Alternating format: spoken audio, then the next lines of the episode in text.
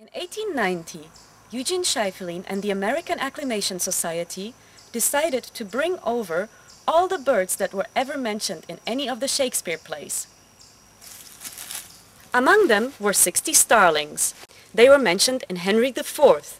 The starlings multiplied very successfully, and today we count over 200 million in North America. I've been working on this project since 2005. This is when I stumbled upon the story of how the European starling even ended up in North America. They have become quite a pest and they are much hated because they destroy crops.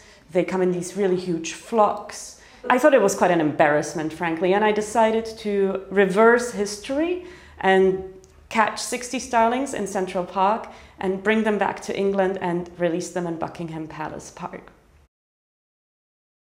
I went to a, a bird watcher site, actually here in Denmark, on the very south tip called Gedser.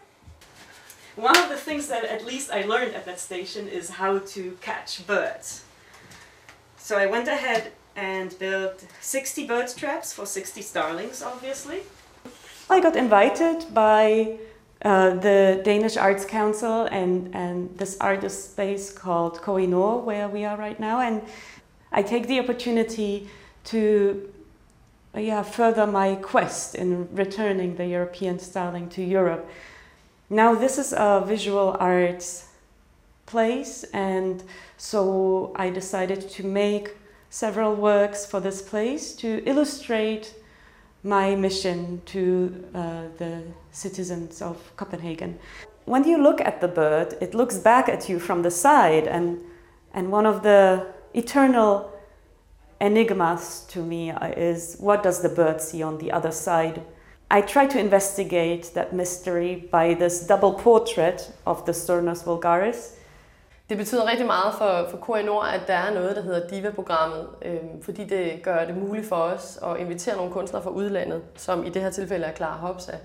Og det er vigtigt for KI Nord, at vi ikke kun befinder os i en national kunstscene, men vi også øh, breder os ud og får fat i nogle kunstnere i udlandet, som vi synes er, er gode og vigtige og har en bestemt måde at arbejde på, som vi interesserer os for.